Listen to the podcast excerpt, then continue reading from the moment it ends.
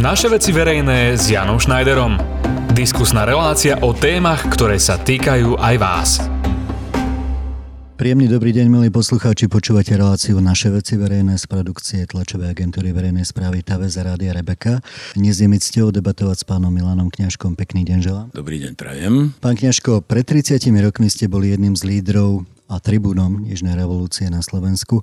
Napriek tomu, v čom dnes v našej krajine a v Čechách žijeme, zrejme máme predsa len čo oslavovať. Čo poviete? No tak keď niekto tvrdí, že nič sa nezmenilo, nemá pravdu. Keď niekto povie, že je všetko v poriadku, tiež nemá pravdu.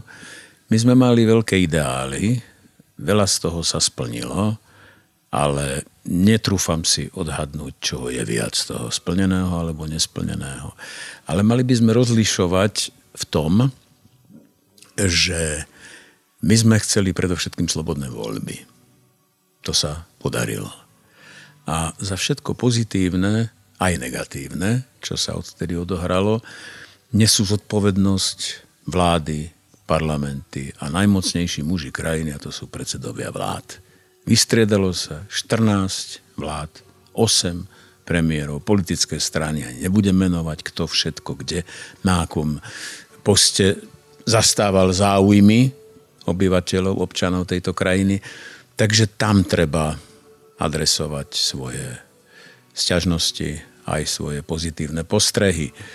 No, myslím si, že táto cesta, ktorú sme si vybrali, nie je ľahká. Vyžaduje si veľa zodpovedností od každého z nás a vyžaduje si hlavne ľudí pripravených na túto situáciu.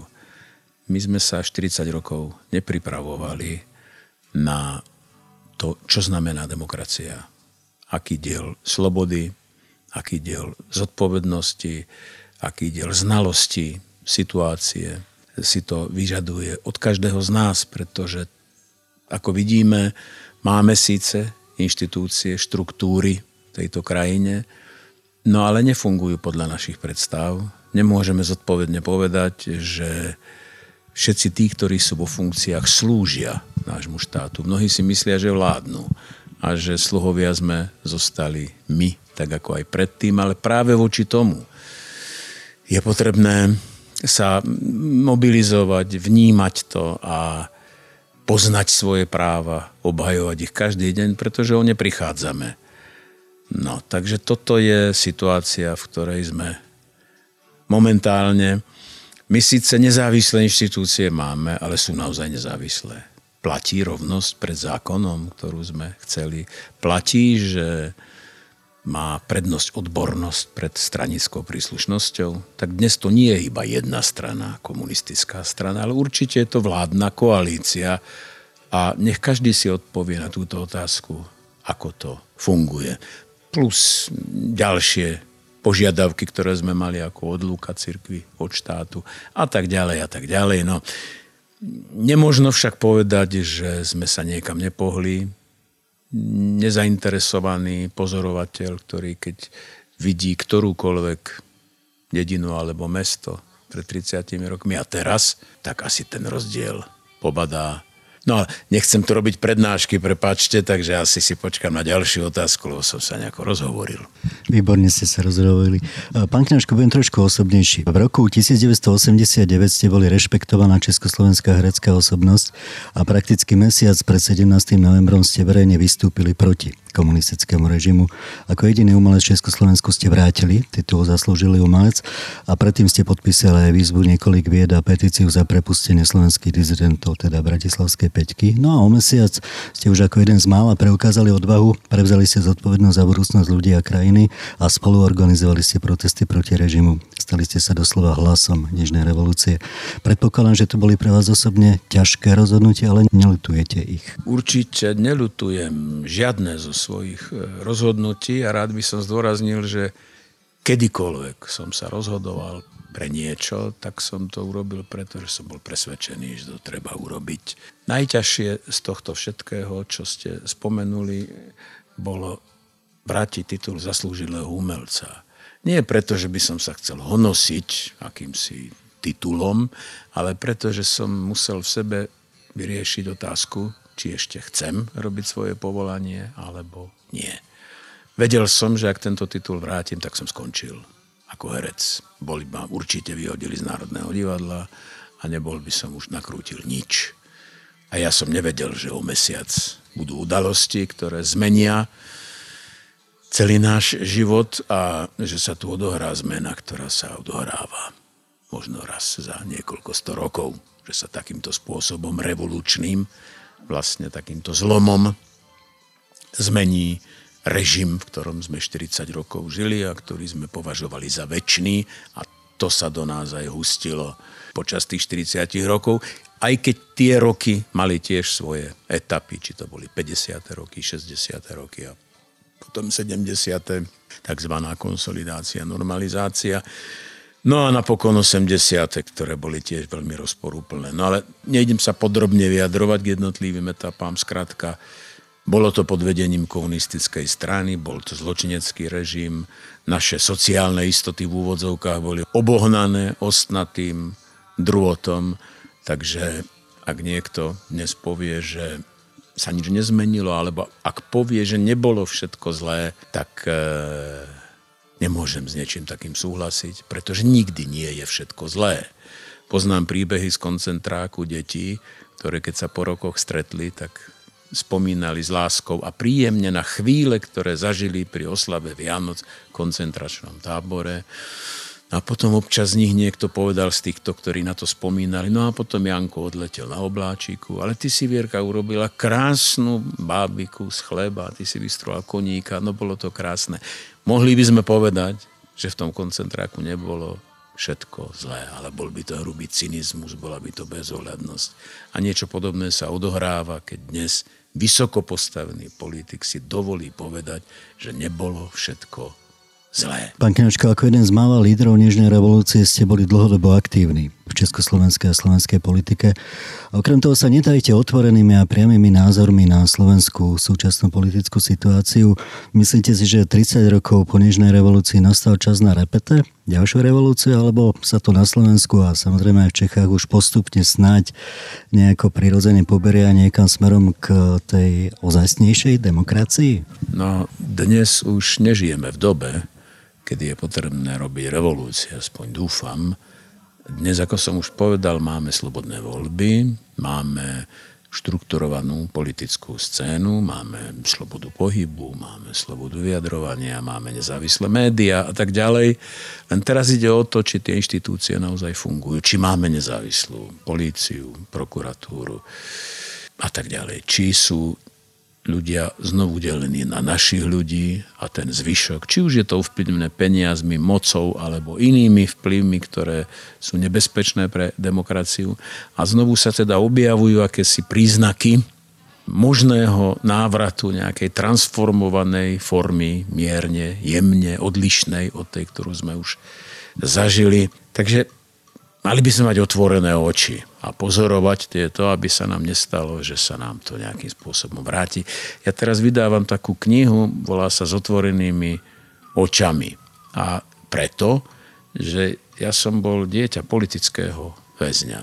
Nemal som 5, keď sa zavreli a zaspával som s otvorenými očami a muselo byť svetlo. Mama musela zapnúť, lebo som stále čakal, že sa vráti otec. A kedy?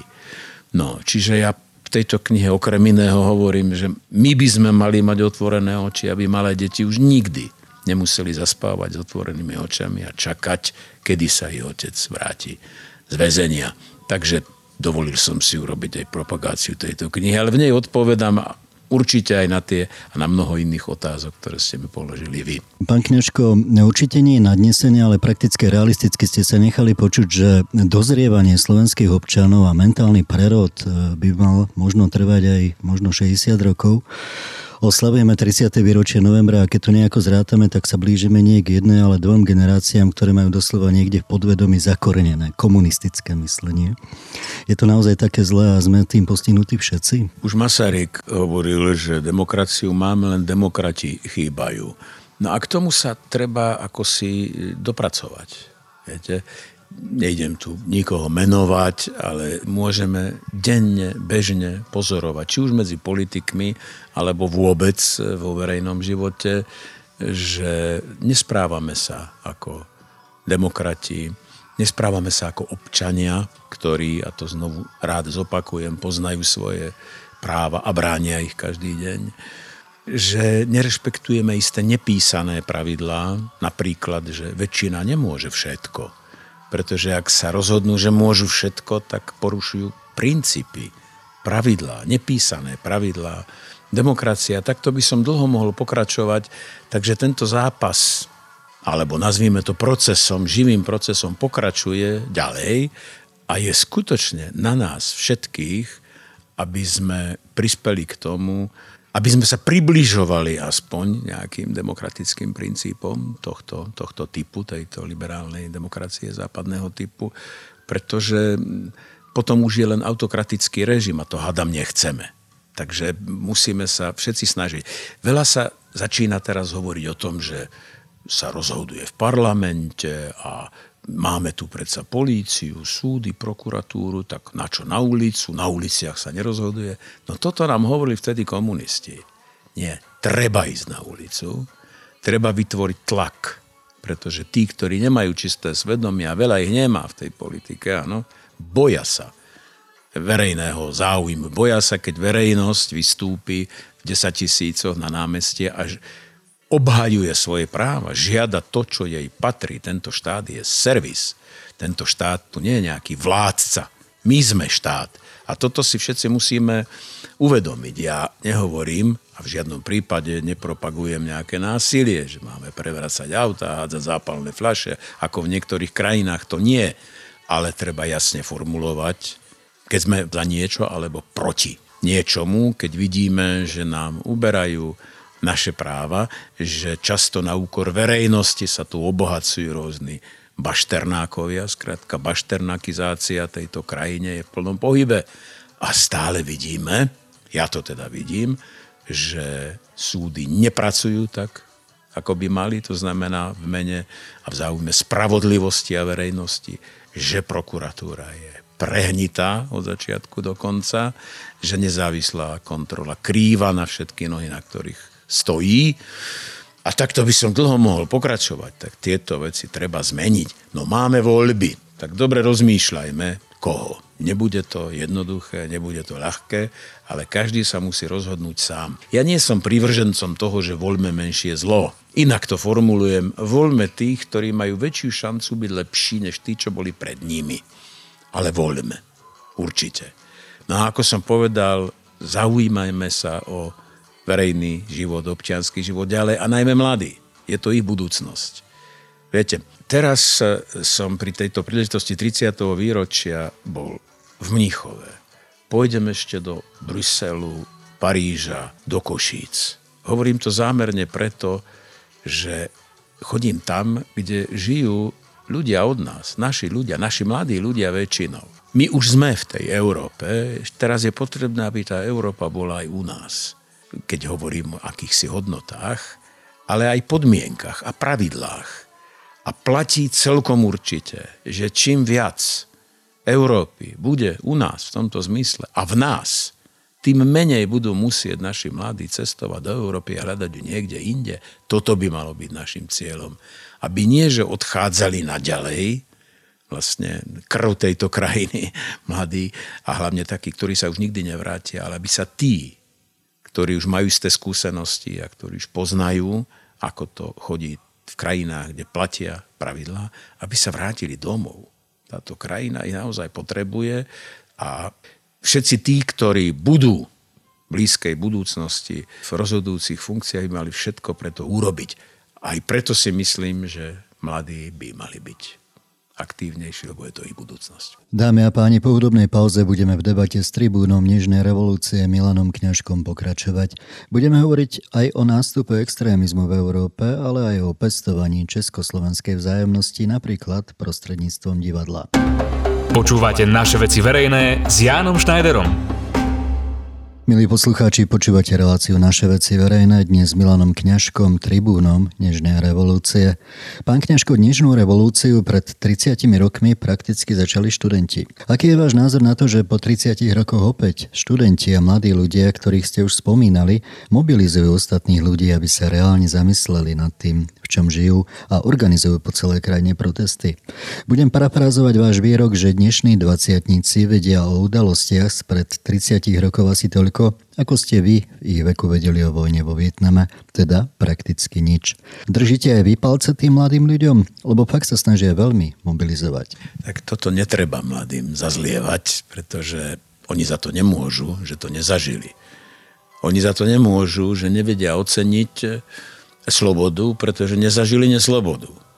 Treba im to dopriať, pretože, ako zvyknem hovoriť, sloboda je ako vzduch. Slobodne odýchame a myslíme si, že nám patrí. Áno, patrí, je to naše právo, ale neznamená to, že nemôžeme o ňu prísť, ak nebudeme dôslední v istých eh, aktivitách a princípoch, o ktorých som už hovoril. Takže mladí by mali predsa len poznať tak trošku minulosť, eh, lebo ona sa môže vrátiť. O tom som už hovoril a bola by to veľká škoda. No. Takže nezazlievam im to, držím im palce a keď si teraz spomínam, ako keď ja som bol mladý a dospelí hovorili, no my sme boli iní, my sme boli lepší, my sme boli takí onakí.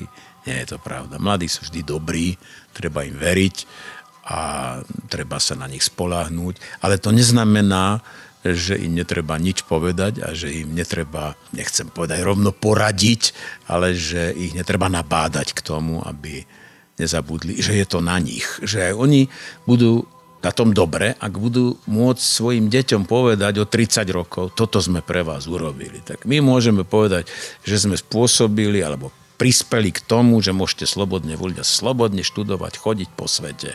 Čo oni povedia svojim deťom? Nech sa zamyslia. Pán Kňažko, v tej súvislosti boli ste aj vo svete, boli ste rozprávať aj ľuďom od nás, ktorí tam žijú.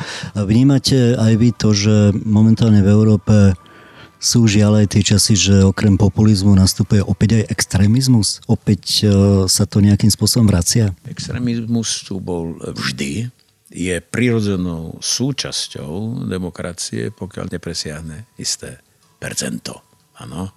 To, že hovorím, že je prirodzenou súčasťou, vôbec neznamená, že treba naň poukazovať a že e, treba robiť všetko preto, aby to percento zostalo v priateľných číslach, čo je podľa mňa, nesmie to byť viac ako tých 10-15%. V niektorých krajinách to, to percento presahuje ale musíme si tiež položiť e, otázku prečo. Aké sú príčiny? Tie príčiny treba odstrániť. Určite populizmus je jednou z príčin, pretože všade sme svedkami, že sa vyskytujú podvodníci. Bolo by čudné, keby medzi politikmi neboli. A to sú tí, ktorí slubujú niečo a už vopred vedia, že to vôbec nesplnia. Len chcú vlastne oklamu ľudí. To je ako, sobášny podvodník. Viete, slubuje manželstvo a lásku 50 ženám a je taký dobrý, že ešte aj pred súdom 25 žien hovorí, že to je úžasný človek. No a to je dobrý podvodník, sobášny. A takíto dobrí podvodníci sú aj v politike. No netreba im naletieť a treba presviečať ľudí, ktorí nemajú čas sa venovať podrobnejšie politike, že majú svoju prácu, majú svoje starosti okolo rodiny, zamestnania a tak ďalej. Čiže nemajú, mm, nie je to ich hobby, aby sledovali každý deň politiku. A tak naletia často ako dôchodcovia týmto šmejdom, ktorí predávajú pokútne rôzne výrobky a potom ich chytia za niečo, lebo si neprečítali tie malé písmenka v tej zmluve. No tak podobne aj v politike Netreba hlavne podliehať emóciám, treba dobre počúvať, čo hovoria politici a kto to hovorí. Či už v minulosti sa dopustil nejakého klamlivého realizovania svojich výrokov, teda ten rozdiel medzi slovom a skutkami treba skúmať a treba sa všetkým pozerať na prsty, pretože peniaze kazia charaktery prierezovo všetkým politikom sme svedkami teraz týchto afér a to je možno len jedna stotinka z toho, čo sa deje. Naozaj nebuďme optimisti. My nemáme len jeden byt, jedného Kočnera, jedného Bašternáka. To je systém, bohužiaľ. Tam sme dospeli a to si treba uvedomiť a treba sa brániť.